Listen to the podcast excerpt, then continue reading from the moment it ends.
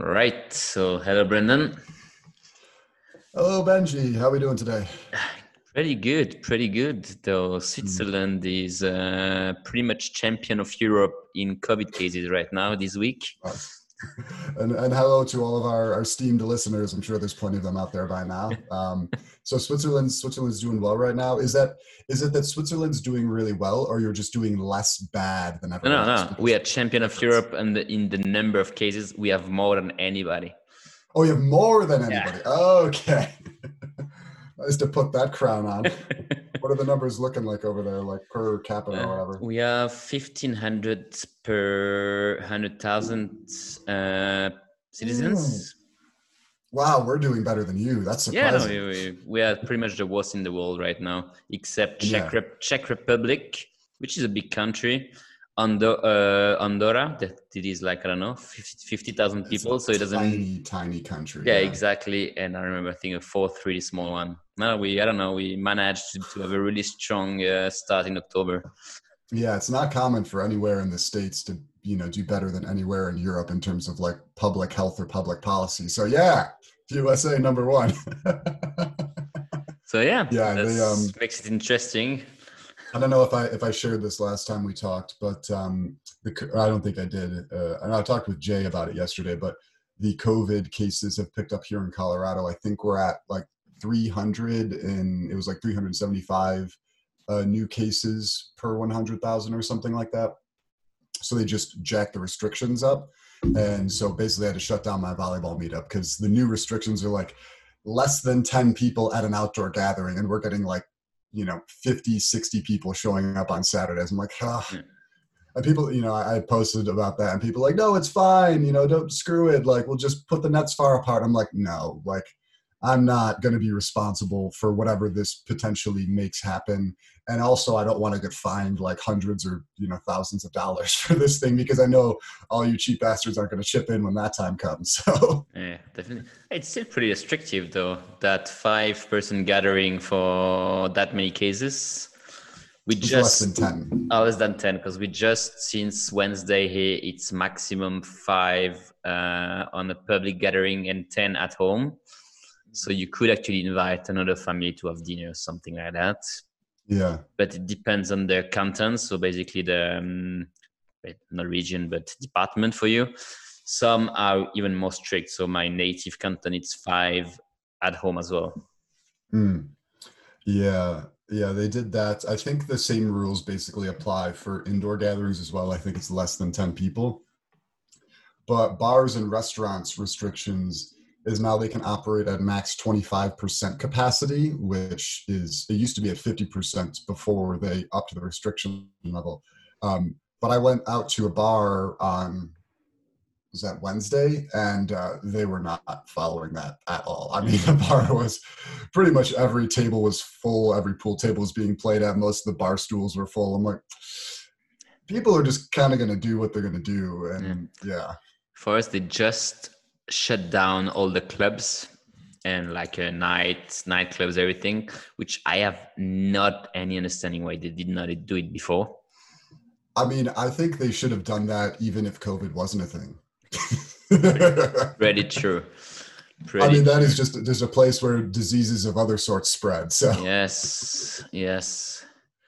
Um yeah yeah i that's definitely seems like that would be the first step uh night i mean bars and nightclubs it's just like people start drinking common sense goes out the window masks stop being worn mm-hmm. and it's just a recipe for mm-hmm. disaster yeah i think Ugh. they just did not do it before i mean first because they would need to pay and to give money to all the clubs and bartenders that didn't want to spend this money the government Mm, and also yeah. because uh, else the one that is gonna go out is gonna find another way to do something, and it might be something that is completely untrackable. So at least yeah. they had that, but yeah, I don't know. Yeah, why do you think it's getting so much worse in Switzerland? What uh, I mean, obviously, you know, winter's coming on, so people are spending more time indoors. But besides that, I mean, all over Europe, it. Uh, I mean, the second wave is clearly there. There's no question about it but first time, I think Switzerland was pretty strict. and now I think people are just moving around and going from one city to the next way to I don't know they just don't care that much. Mm-hmm. Especially especially my generation and a bit younger, they just yeah just live almost like normal. And I, yeah. And now it just yeah. bounced back in right in our face, basically. Yeah, the one uh, the article that I read that uh, described all the lockdowns uh, for the elevated uh, COVID restrictions that basically said, you know, we can't do this anymore as far as volleyball goes. I was reading the one public health official statement, and they said that what they really think is causing it to spread around is people in their 20s and 30s who are asymptomatic carriers, and they're just spreading it around to other people who are being affected more strong. I'm like, damn it, that's basically what we're doing. I mean, we're, you know, we play outside, like in the park in the sun. And from the reading that I've done, that seems to really mitigate the risk to an almost negligible amount. But even so, it's like, it's still a fairly new thing. We still don't really know a ton about it. So I didn't feel like it would be very responsible of me to, to let that keep going. But it does suck, you know. I, I just moved to this city for like four months ago, and I'm like, yeah, ready to settle into life and all this stuff. It's like, up, get ready for the winter, where I just kind of stay at home and do nothing all day. Yeah, I mean, I mean not do nothing. I'm obviously going to work and stuff, but yeah, at least you get a flatmate you you get along well with, so at least it's a good start. Yeah, I'm gonna ask about Benji's domestic life. all um, right. Yeah. So what's on your mind lately? Uh, a bunch of stuff. I mean, you know, we I had I had just been sort of formulating the initial ideas of this last time last week when we did the podcast. Now I've been transitioning over to uh, focusing more towards getting contract work as a programmer instead of nine to fives because um, you know there's this great uh, movie i don't know if you've ever seen it uh, called lucky number slevin nope but in the movie, there's this uh, concept that Bruce Willis's character talks about. They call it the Kansas City Shuffle. And the Kansas City Shuffle is when everybody else is looking right, that's when you go left. And the way I look at that in the current situation is look, with COVID lockdown, work from home, I mean, a lot of people were transitioned. Like Denver is a very high competition place for junior developer jobs as it is because there's a lot of boot camps here churning out graduates. But with COVID lockdown, even more people have been deciding to transition into this because they're like, I need something that pays better. You know, mm-hmm. I can still make money regardless of what happens. All of yeah, that. We just need to think so, about the way uh, our friend Jesper frames the problem. Basically, say, yeah, there's COVID. I want to have a secure, some security mm-hmm. right now. Exactly. Yeah. Yeah. So even in our group, people were making those types of decisions. And so, you know, Kansas City Shuffle analogy, everybody's looking right. Okay, I got, you know, basic programmer skills. I need to get that junior developer job. Whereas there's this whole world of contract work over here. And not that nobody else is looking at that, but far, far fewer people are. And I think that more people are inclined to look at it if they've had or lived sort of a digital nomad lifestyle like we're familiar with. That just seems like a more common viable pathway because we've met more people who do it. Um, so looking at that pathway now, it seems more and more appealing the longer I look at it because it just it allows me to have more agency and autonomy in how I spend my time and what projects I work on and it'll get boring you know it won't get boring in the same way that a 9 to 5 might because I get to keep working on new different projects and learning new skill sets as I pick them up.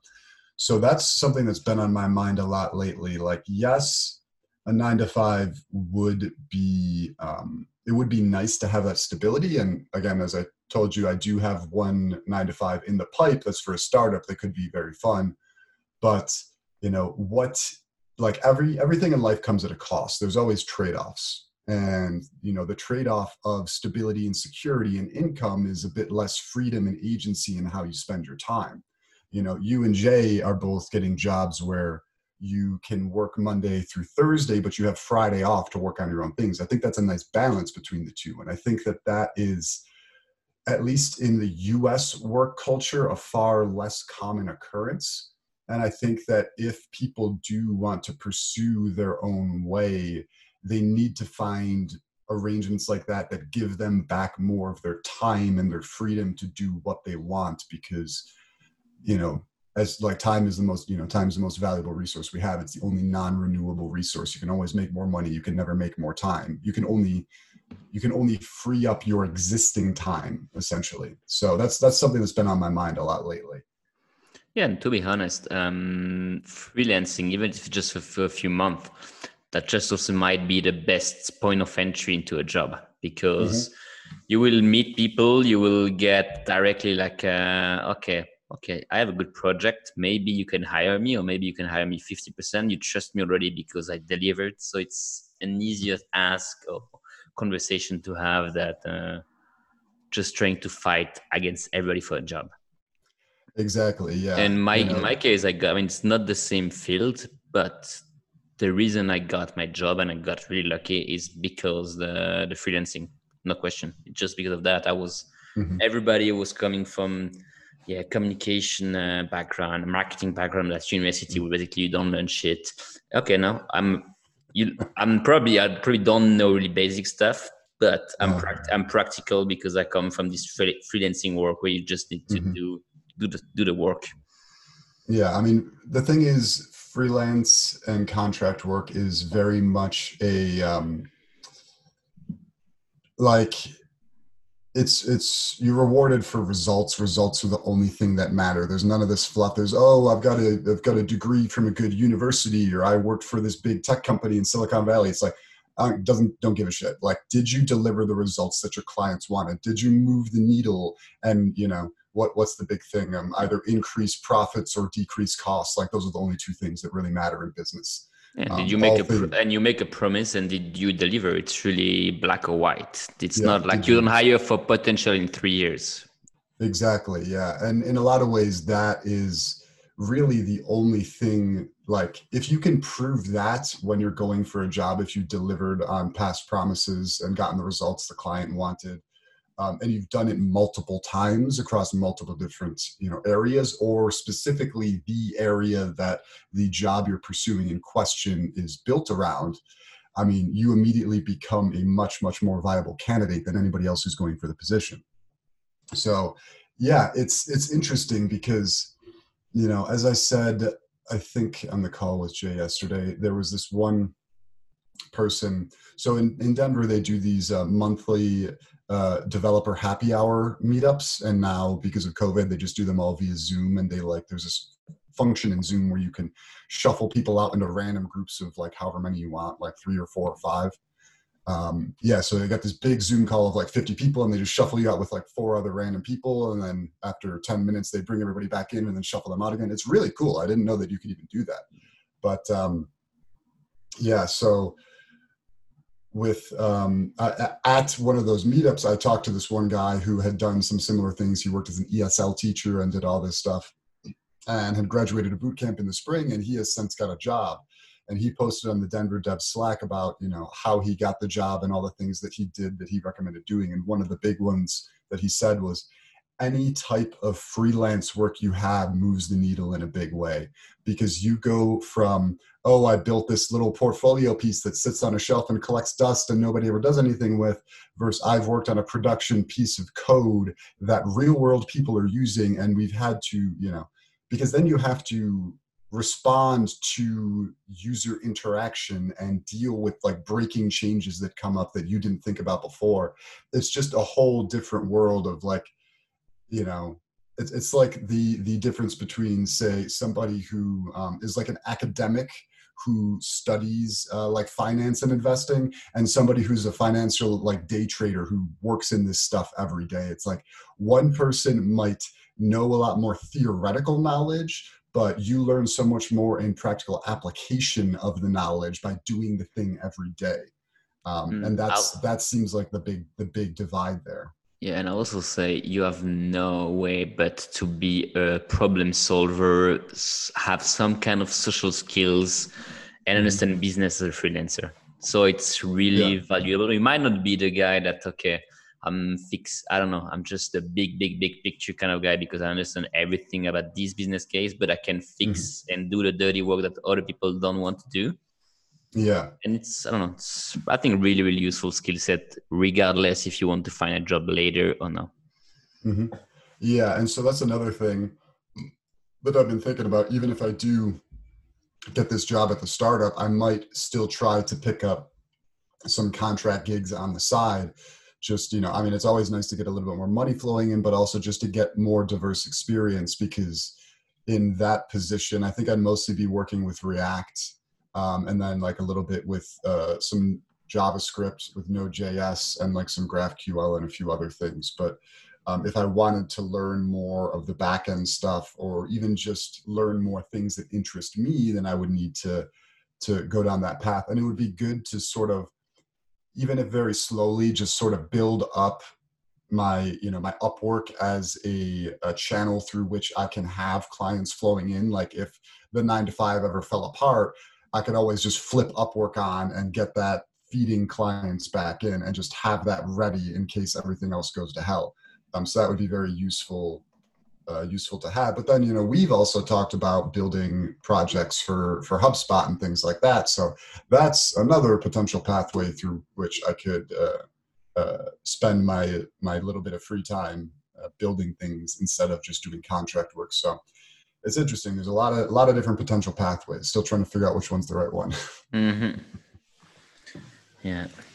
Yeah. What about you? What's what's been on your mind? Because I know you um, you know you had to get settled into this new place, and then the the job. I mean, the job is pretty steady, but you do now have this this one day a week to work on other things. What are you What are you focusing on? Um, the big thing. I mean, the job is pretty steady, but I still kind of create my job because I started again just forty percent working mostly on the CRM and email marketing side and I'm mm-hmm. and I'm basically took over everything digital marketing, mm-hmm. especially content, a bit of ads, and now we build. We basically started interviewing all of our clients to create.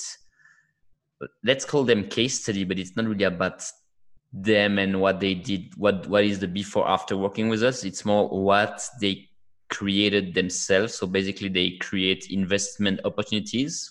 That's what they do. That's what basically we help them to do yeah. and I and we interview all of them, and it's really really interesting because we it's such a new space for me, and I'm talking to people like passionate people that are in a really specific space. Like someone is a film producer selling video services to streamers like like Netflix. That is like okay, he's uh, he's into video, but he created an investment vehicle to actually for qualified investor can invest directly in his project, like you would invest in a, in a startup basically. And if this if the project got sold to Netflix, then you make a return on investment. And I'm interviewing right. all these people that have really, really different kind of uh, use case of what we provide at my company. It's really cool.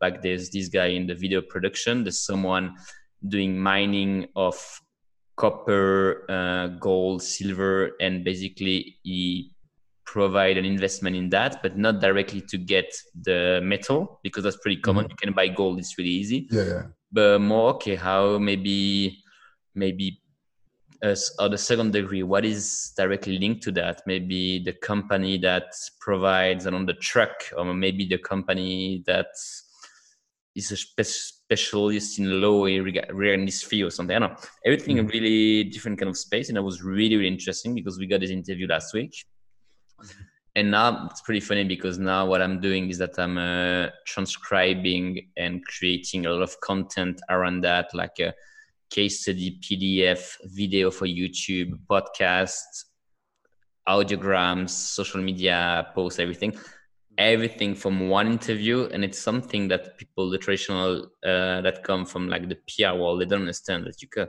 you can create something one time you interview you extract and you just re- repurpose in all different channels one time mm-hmm. and it's done and you have a, basically an evergreen piece of content so it's yeah. First the interview is really interesting and the way now i'm uh, leveraging these interviews i pretty much enjoy it so that's one part that was one of the big big thing and then i have two things i mean i have the i have to think about the business case to do the spin-off at my company that my boss proposed me Mm-hmm. You remember? So I need. I have a meeting with him in uh, not the week, not next week, the week after. So um, it's pretty interesting, but I just have to think about it because uh, a lot of way to go about it, and I cannot. I think probably talk too much about too much about this subject. Yeah, yeah. I don't. No. I don't even I mean, know, but I, I, guess I can't. So I, I, would probably advise you know treading with caution there and not talking too much about the specifics. Yes. But you know the general idea is that it's just spinning off uh, a small section into its own entire product line that you would be the leader of. Exactly. You would ba- to, to basic, basically, now the marketing team for the company. Uh, a lot of our clients I've been asking my uh, my boss, my CMO, if we could provide as well help with marketing, PR, etc., to our client base because they think mm-hmm. that we do really well.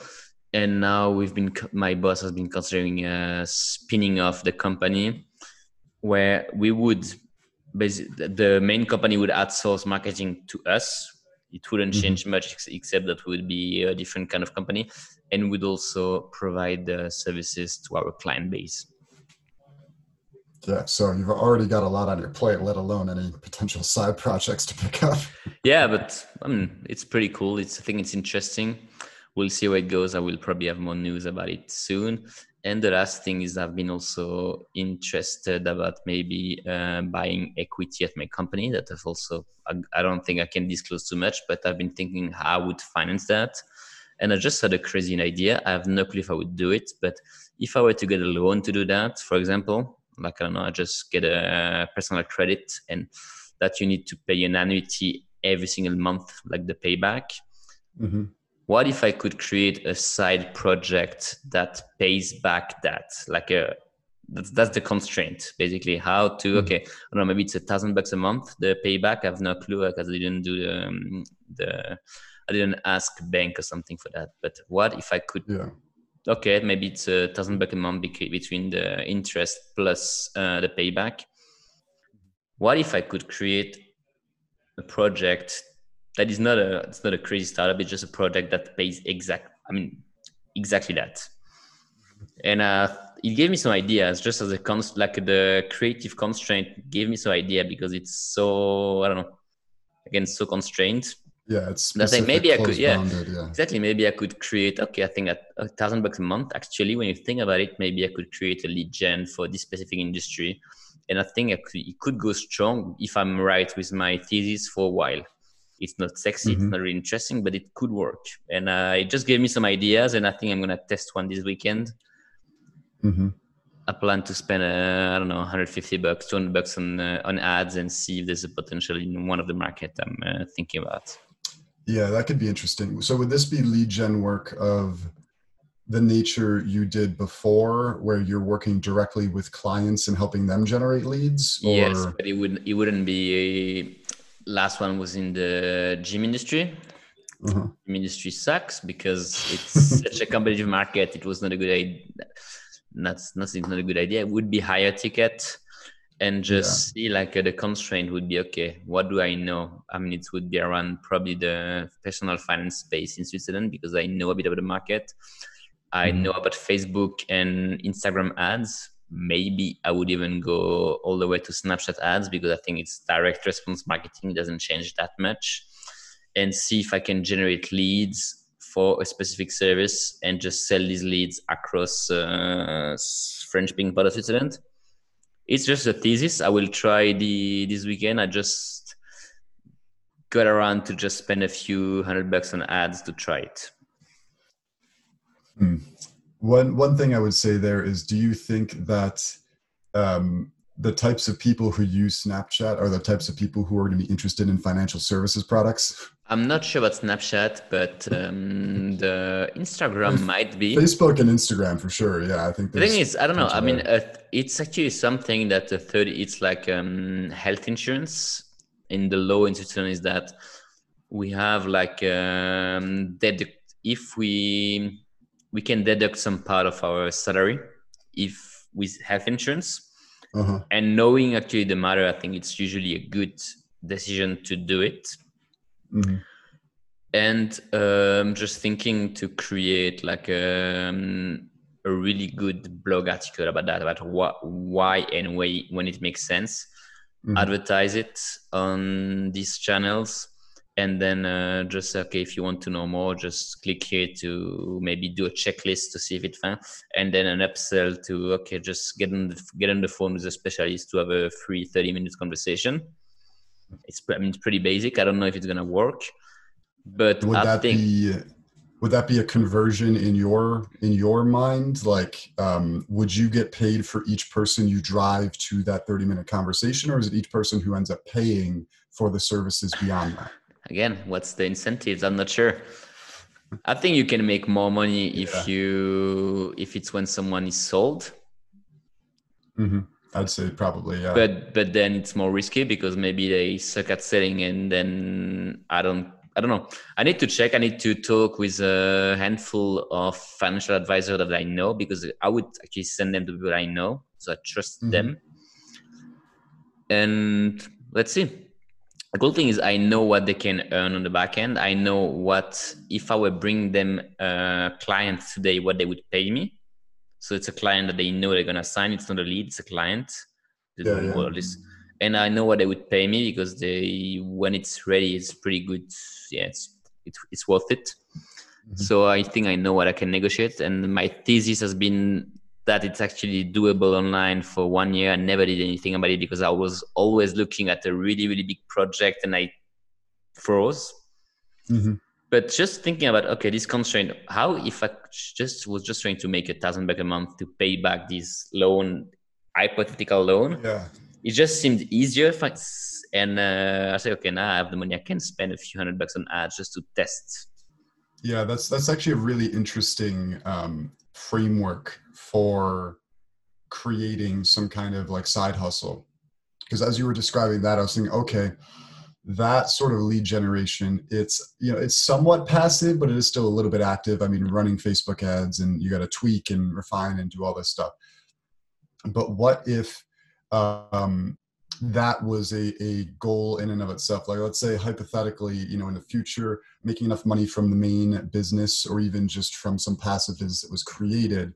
Um, okay, how do you say, like a, a good example um, in the US, I don't know if this investment vehicle uh, exists in uh, Europe in the same way, but there's a, a Roth IRA, which is a very valuable investment vehicle. And you can invest, I believe it's like $5,500 a year or it might be a month. I could be way off base on that, but I think it's, it's a, a, year, and I think uh, it's exactly what, thought, what it's exactly what I'm talking about. It's basically the same idea.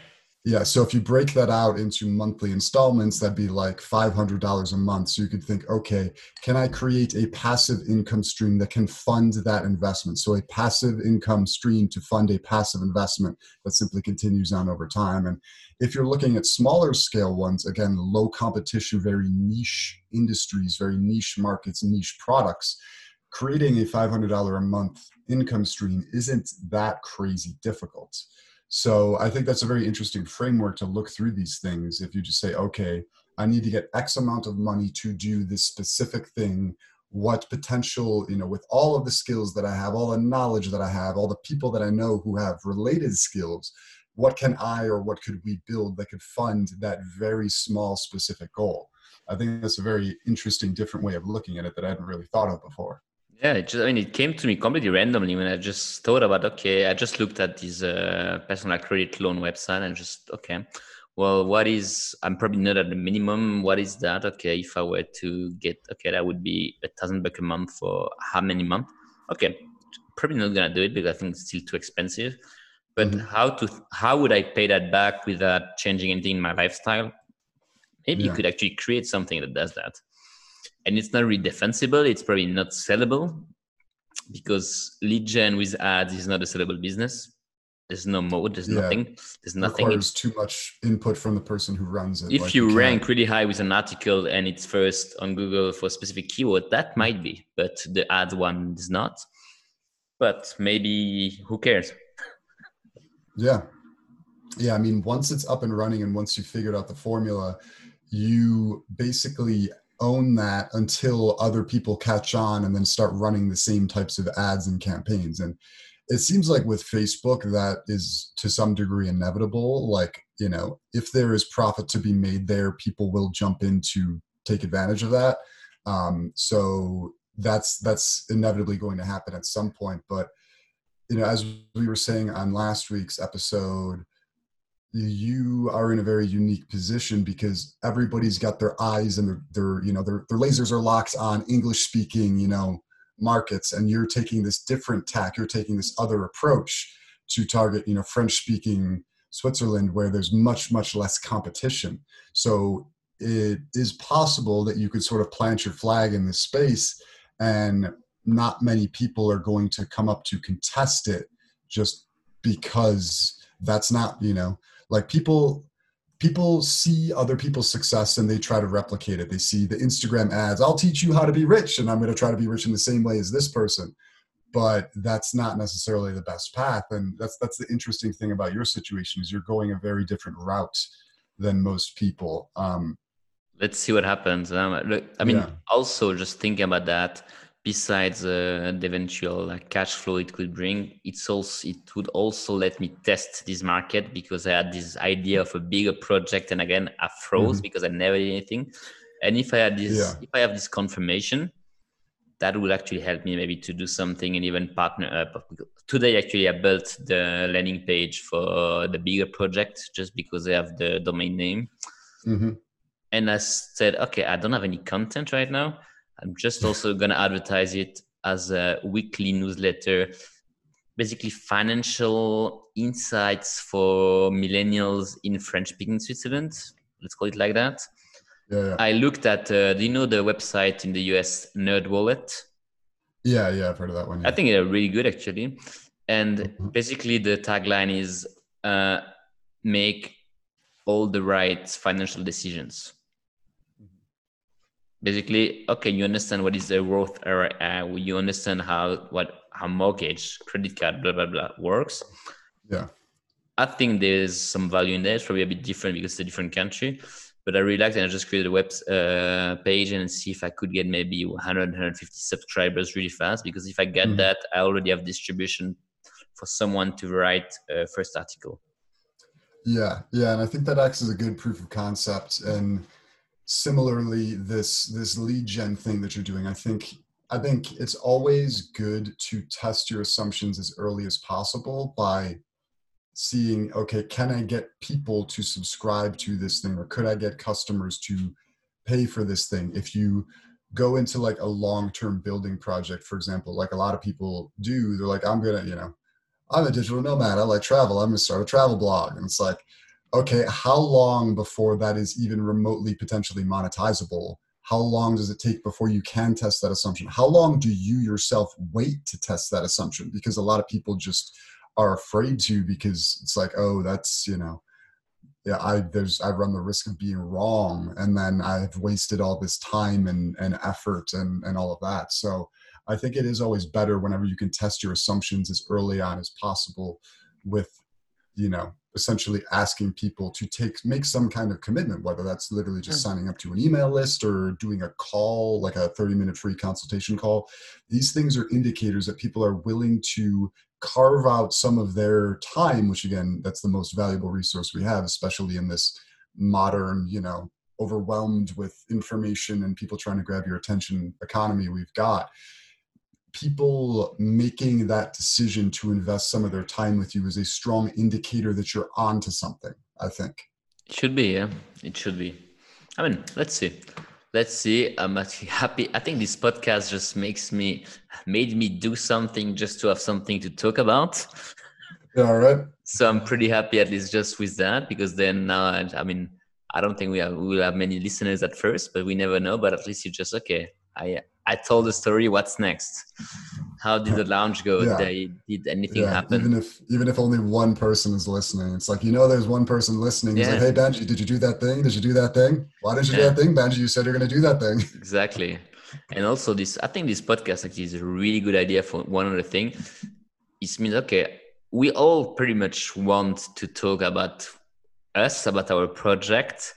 And uh-huh. if you start blogging about it, it takes a lot of time and it's frustrating yeah. and it's pretty frustrating because nobody reads it anyway uh-huh. but now it's one hour there's not much work there you did it it's out you can move on start and uh, do real things again uh-huh. You don't try yeah. to grow a me me me me blog on the side because it's some people make it and it's amazing, but most of the people don't make it and they're frustrated. Yeah. Yeah, and when it comes to writing, I'm kind of a hyper perfectionist. So like, I'll write the thing out and I'll you know I'll like churn out a bunch and then I'll, I'll like just, just, get honed in on this one paragraph and I'll just like write and rewrite and rewrite and edit and it's just like with this we just talk we just talk yeah. and it goes out there and we probably say yeah. some dumb shit but we're not going to yeah. bother to edit it because whatever I do think it's a, a, better way to, to sort of yeah there is some beauty to it and I really like it. Mm-hmm. by the way just when I was talking also about that my landing page I basically copied exactly it's not the same space so it doesn't really matter but i copied exactly the one do you know morning brew?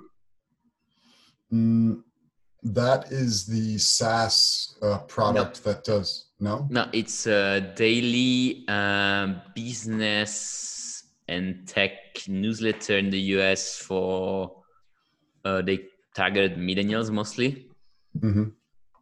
i'm surprised you don't know it but yeah it's funny maybe i'm a bit too much in this space and uh, I don't know, it's been created four or five years ago by uh, I don't know two two dudes, and they. I mean, it's. I think it's really good. First, they write really, really well. It's mm-hmm. Funny. It's a bit witty, and it's still straight to the point. It's what I, as a millennial, would like to read. It's a bit targeting a bit too much the US because obviously there's a target market, mm-hmm. but it's really good and they just uh, sold a majority stake of the company to business insiders apparently for 75 millions oh oh my god one day one day we'll be playing with those kind and a lot but I, I yeah i think they have 1.5 million subscribers and i think that the other one i told you last week about the not directly but i told you one of my friend created a small SaaS, which is a referral for newsletter. Mm-hmm. Basically, they, them and probably a few other ones created some kind of, created that for internal use. Mm-hmm. And my friend, oh, not really my friend, so but morning, my, morning Brew created that for internal use. Yeah. Oh, okay, that's why. Okay, that's why I got those mixed and, up. And uh, not my friend Maya, the guy I know in Zurich, basically with the co-founder created the same one, the same one as a SaaS, mm-hmm. and then positioning is pretty simple. Yeah, you know how um, Morning Brew and the Hustle grew to X million subscribers through referrals. They built a, mm-hmm. a in-house referrals referral system. We built it as a SaaS. Just just try it. And you said they partnered up with um, campaign or. Yeah. Yeah. Yeah. It's, so anyway. I mean, it's that easy sometimes if you just find the right thing that nobody else has really built yet. Um, it's it's funny though because you know as you say, oh, they just sold a majority stake for seventy five million. I'm like, oh my god, seventy five million. But you know, I remember listening uh, to Naval or one of Naval's interviews where he talks about like his path to wealth, how it was really more like um, it was kind of more gradual. It was like smaller chunks you know a big chunk from this investment and this investment and this business that i started and this one and this one and this one. And you know we kind of glorify the rags to riches like immediate like oh big ipo this person's now worth hundreds of millions of dollars. But i think that is the far less common path. It's just the one that gets the most mm-hmm. media attention because it's big and flashy and we like big and flashy things. Yeah um, sure. I think that uh, a much more common path and a more realistic path for the vast majority of people might be like, oh, I started working at this tech startup and I got to invest a bunch of money into the uh, into equity in the company, and then I started a SaaS business, you know, with my friends over here, and this made a bunch of money, and then I did this thing and then this thing, and going, you know, up and up and up, bit by bit by bit. I think that that you know is a much more realistic route especially for people who aren't like going to silicon valley and you know operating in those circles um, it takes like a very specific type of person in a very specific place you know surrounded by a specific community to get those giant gains that just shoot up overnight whereas anybody can go the indie hacker route and just build these smaller things and build their wealth bit by bit by bit i think yeah, I agree. I mean, and it's also I mean the part of the the title of his thread is without getting lucky. It's okay. Yep. It's just okay. I, mm-hmm. I, it's not one shot. It's not five shots. It's ten shot, fifteen shots. Maybe mm-hmm. one is gonna be really big, but maybe mm-hmm. five are gonna be fairly big, and it's it's fine as well. Yeah, well, that's why I like this thing that you're you're doing with uh, the the lead generation for financial services thing. When you say like okay i'm going to take 150 200 dollars and i'm going to see what i can do with this. And so because that's a very important way to frame it in your head this 200 dollars this is an investment in the knowledge of whether this will work. And i'm going to commit up front to saying okay i might lose all this and nothing will come of this and that's okay. Because you have to be dispassionate as you go into it not too afraid to lose the money. If you're upfront and say, okay, I'm going to commit to just spending this money to learn, that is going to allow you to make much better decisions and have a much better learning outcome from it. So it's very important to be able to make those kinds of decisions because a lot of people, you know, I mean, my myself included in a very big way, like if you have scarcity mindset around making those kinds of decisions, then you're never going to commit to something far enough to really get where you want to go, I think. I mean, not only that, I just probably spent, I don't know, 30 hours talking about it, 100 hours planning it, and never did shit. So that's the reason I told yeah. myself now this weekend, just, I yeah. think I, sp- I was paid 50 cents an hour so far just on uh, everything I did. So just, just through it and if it doesn't work that's fine as well but at least i will just go to the next thing mm-hmm. because yeah exactly i started talking about it for way too long without doing anything about it because i was scared probably or at some point i didn't i was not ready to spend 150 bucks on ads which is ridiculous when you think about it mm-hmm. but yeah yeah i mean that's that's what a lot of people in the the tech and entrepreneurship industry will say is that you know like hundred dollar startup lean startup all these different ways of talking about it they'll say like okay just get something workable out there into the hands of users as soon as possible because again you want to test if this is something that people will actually use and pay for as quickly as you can so you don't waste a ton of time on something that nobody actually wants. And also that you want to iterate very quickly so as they say you want to take a lot of shots on goal because the first whole like the first dozen or two that you take are probably all going to fail um, so you want to try as fast as possible and iterate as quickly as possible because each time you take a shot and miss, the margin by which you miss gets smaller and smaller and smaller, and you get a little bit more accurate in the shots that you're taking. And that's the thing, like Naval says, how to get rich without getting lucky. If you treat that that skill set, that ability, that ability to to reason about what you know, as he describes it, um, like money is the reward you get for building something and giving something to society that it wants but doesn't know how to get yet. And so you sort of hone your ability to see okay what things what things what what problems are people suffering from and can i build something to solve that problem? And is it a big enough problem or a valuable enough problem to solve that it's worth my time in terms of how much money people are willing to give me to solve it. So that is a skill and you know so many of us again myself included is spend a lot of time just sort of operating in the background like planning building planning building without ever trying to put it in the hands of the users. And until people use it it's it's not worth shit. You have no idea if it's if it's going to become anything that people actually want. So i think that yeah the way you're going about it is is a good way to do it. And yeah. i think that um, that's a really important lesson to learn as early on you know if you want to be an entrepreneur as early on in the process as possible. The faster yeah. you learn that lesson the better. Yeah but i mean to be honest the first thing i launched something i did exactly that. And it worked mm-hmm. actually fairly well for me because i got good results and mm-hmm. then i got smarter and and and i understood new things and i never did again because i was probably too scared i was too I don't know, sophisticated. Yeah. And I never, because the first time I launched something, I just created a list of 50 people in my target market, created an offer, sent the email. I mm-hmm. said, if I have 10 by, uh, I don't know, in five days, I'm launching it. And you all agree to, basically, I did my own Kickstarter and I just say, okay, I'm gonna be, I'm gonna um, charge you that amount only if ten of you says, tell me yes,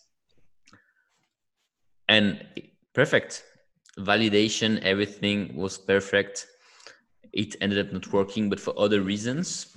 Mm-hmm. And then for the next, but, but, did enough people say yes? yes, yes, would have gone through. Yeah. No, I, I went through. Then, oh, yeah. Then the idea or market or something was not perfect. Actually, I'm gonna rebound on that in a few minutes because it's interesting.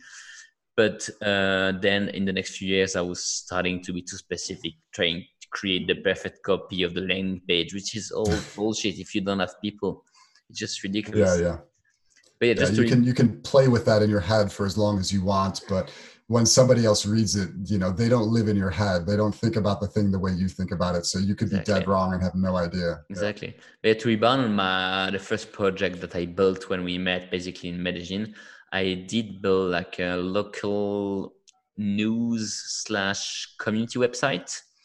And my idea at the time was that uh, small towns and villages they have really local newspaper are dying that's really mm-hmm. that's not the news i would say.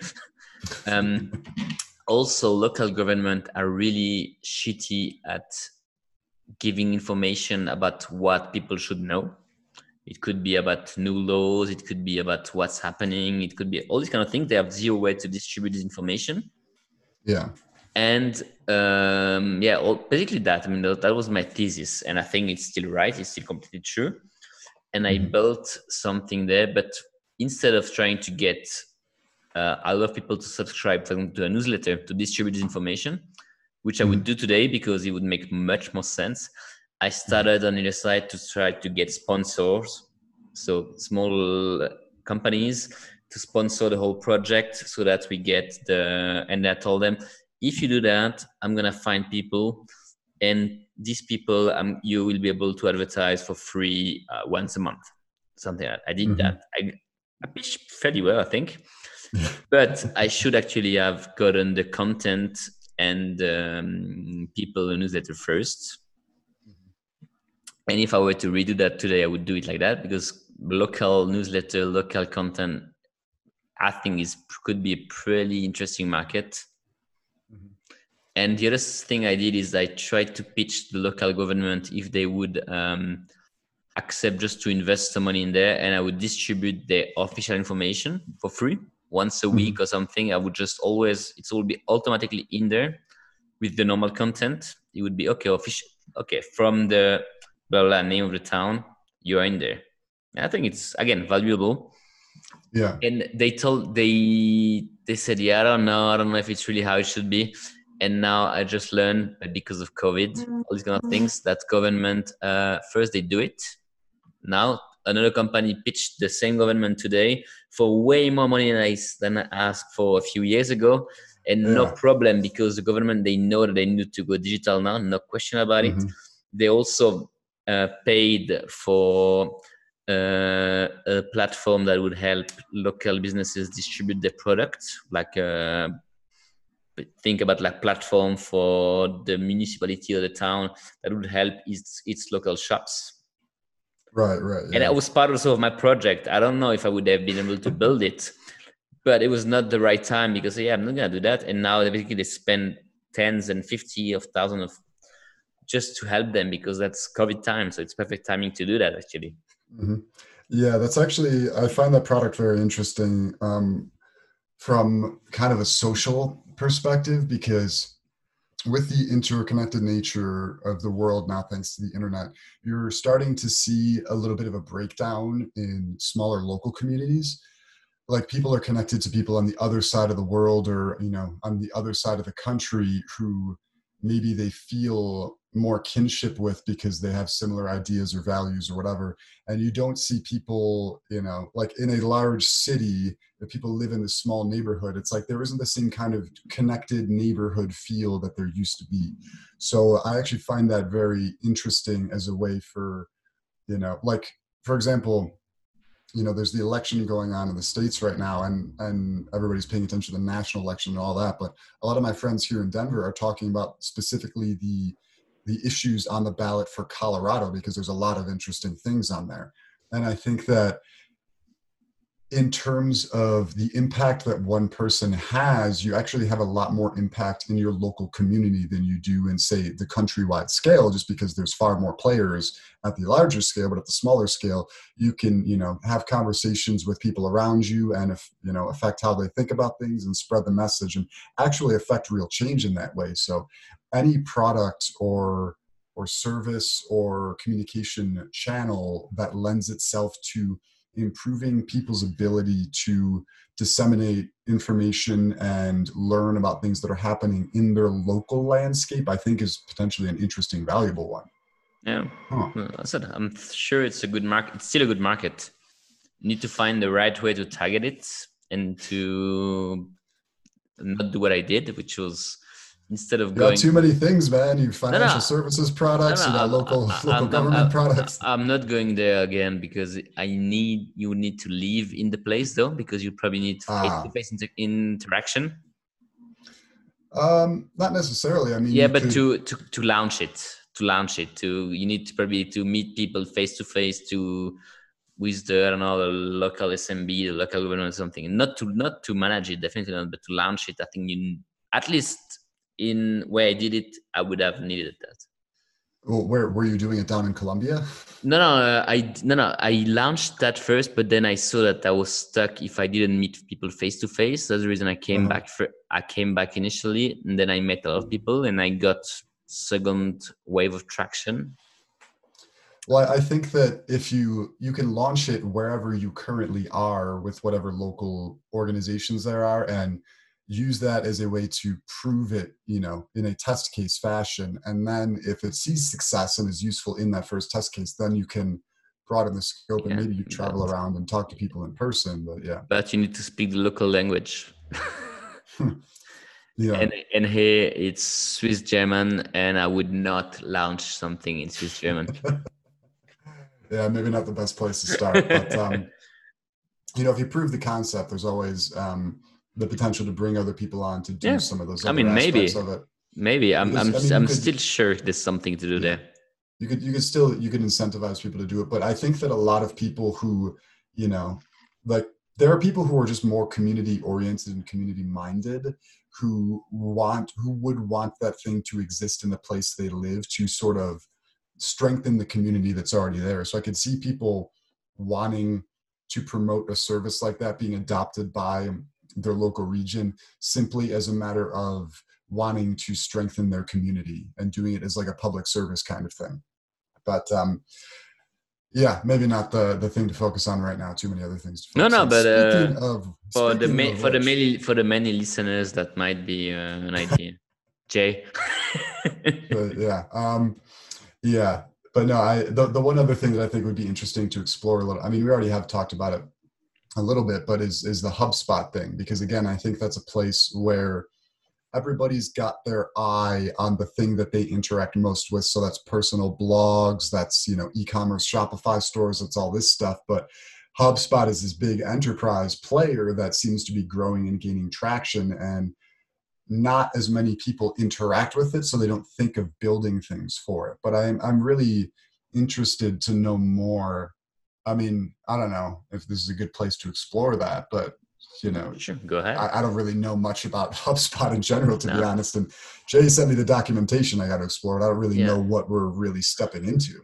I mean, what is interesting is it's nothing special. First, it's just a suite of uh, tools with, for example, a CMS, a CRM, mm-hmm and some kind of um, ticketing slash knowledge base system. So it's mm-hmm. an all in one.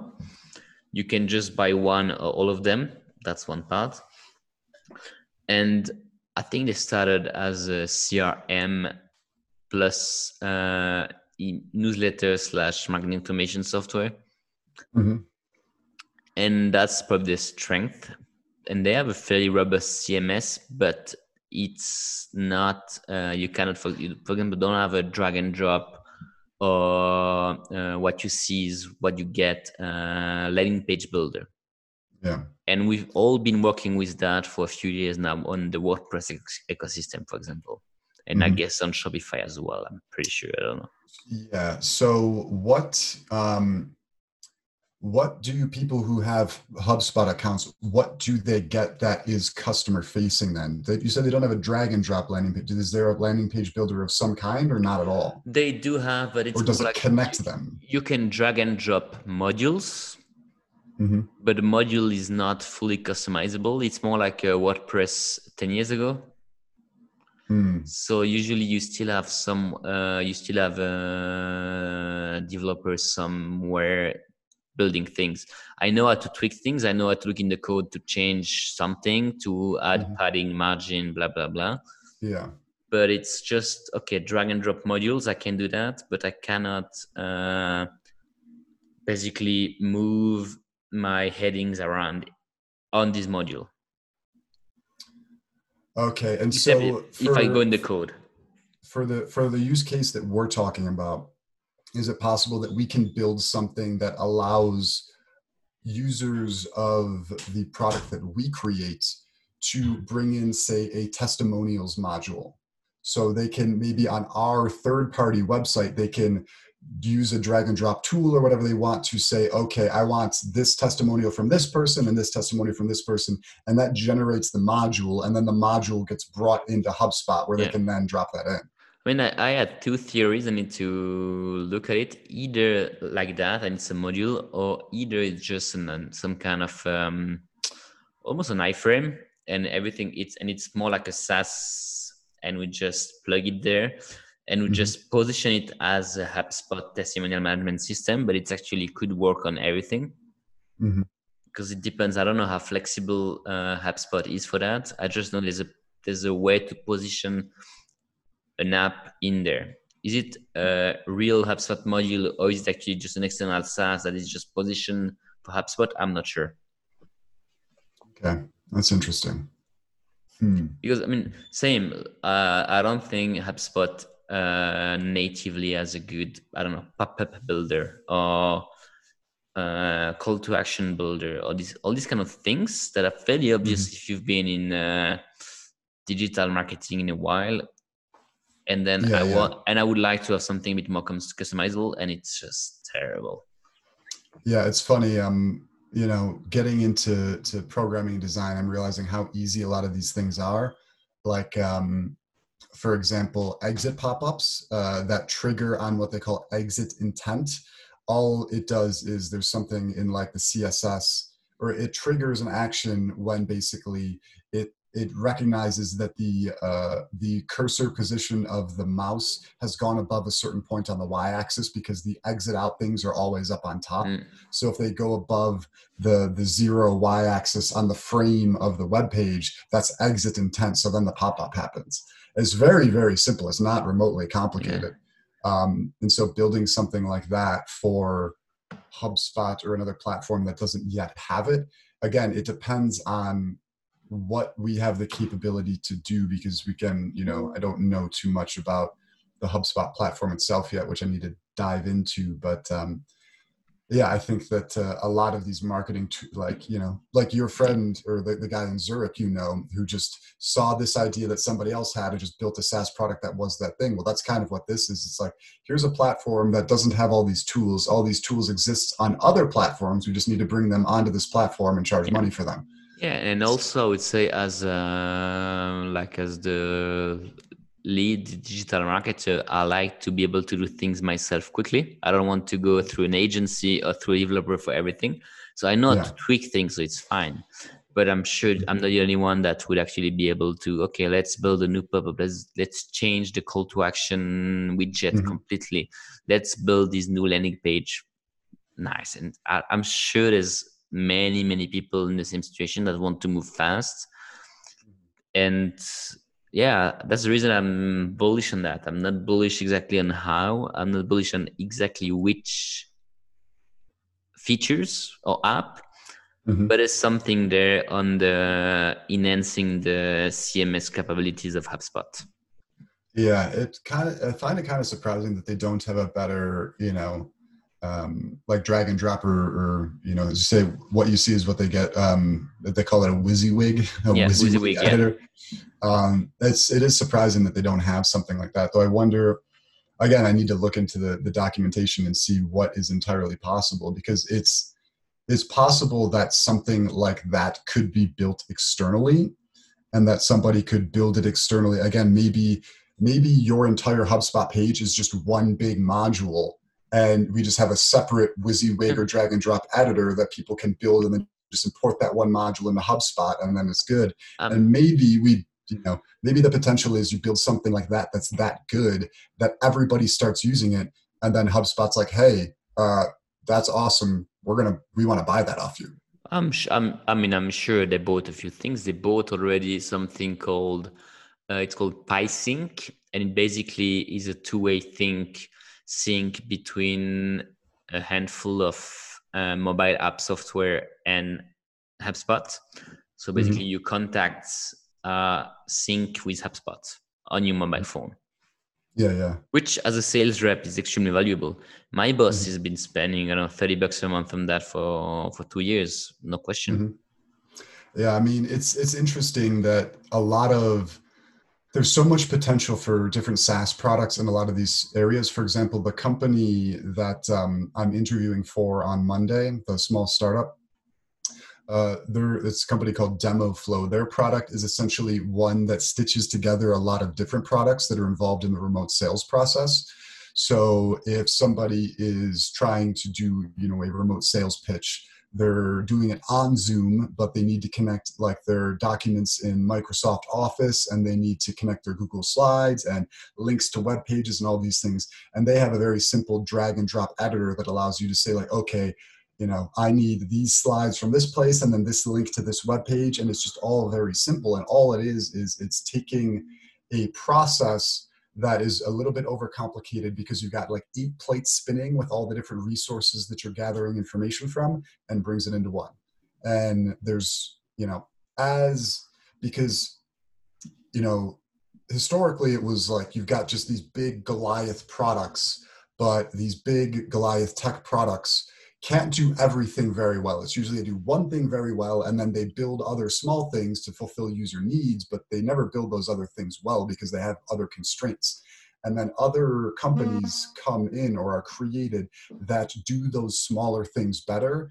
And so tech is becoming you know and this is the same thing with writing code. It's becoming like a frankenstein's monster of stitching eight different things together into something that works. And so there's value in creating the smaller obviously we need the big things. There's value in creating the smaller things but there's also value in creating something that stitches the smaller things yeah. to the bigger things or stitches a bunch of small things together.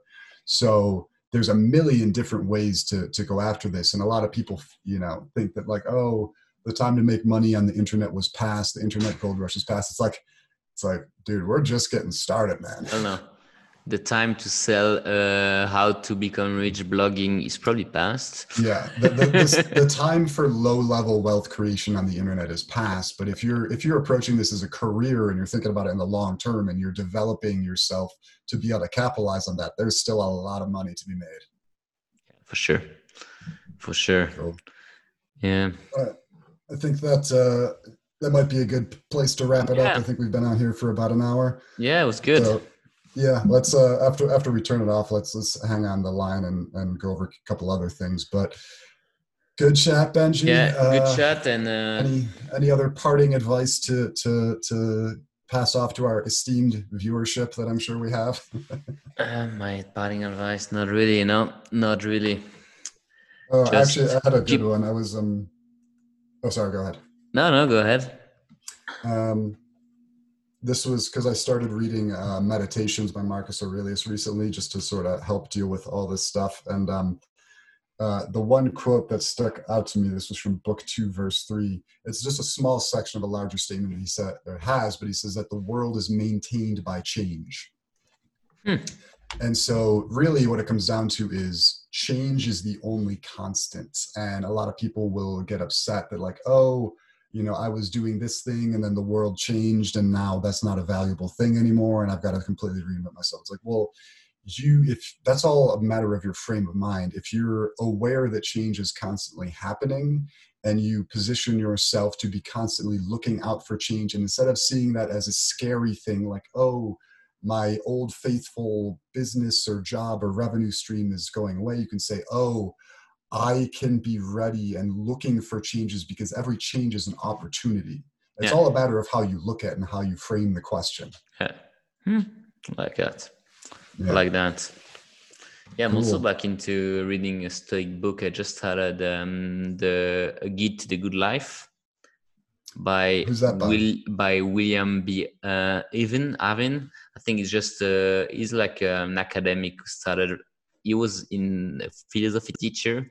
Never knew anything about the Stoic because Stoics should be boring, and at some point he just digged into them. Became yeah. it became his philosophy of life, and it's just it's more like um a summary of all the different mm. um, Stoics and explaining mm-hmm. also the place in history when they came, why they said mm. that, because one is a slave, one is an emperor, so they, they have a way different background. And yeah, it's yeah. actually pretty easy to read, and I really like it so far. So I think it's pretty good. Yeah, I think that's interesting. The one really nice thing about this version of meditations is the there's an intro that's like maybe 20 to 30 percent of the total length of the book and the author is is describing like the life of marcus aurelius and the cultural context at the time which is really important to understand these ideas because he explains that um, back then you know people might look or, or in the modern world people or at least people who are religious think that like religion is the moral guidepost by which they live their lives. But back then when a lot of these things were first established religion was just this other thing. Like philosophy was really the place where people would turn for moral advice about how to live life well and how to live a good just life. And that's like two pieces that when you take one of those pieces away the other one doesn't quite get the job done entirely on its own or at least that's what i think i'm sure some religious people would take offense that's that, exactly also how the um, introduction of this book went. So exactly about that, about having a philosophy of life, and that's something that has been forgotten over the years. So yeah. Mm-hmm. Cool. All right, it was a bit of a lengthy outro, but yeah. but uh, that's that's it for this episode of the Sideway. Join us next week where we we talk and ramble about more business and other things. yes. All right. All right. Cool. All right. Till next time, folks. Okay. Bye.